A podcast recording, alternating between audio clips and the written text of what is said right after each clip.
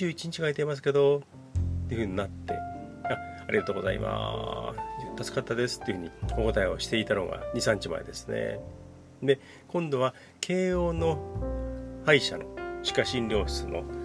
えー、延期っていうか時期をはちがつの下旬にしてくださいねっていう風に、えー、お願いしたら、あ、じゃあはちがつにじゅういちにちはどうですかっていう風に言われました。これはね、もうね、測ったように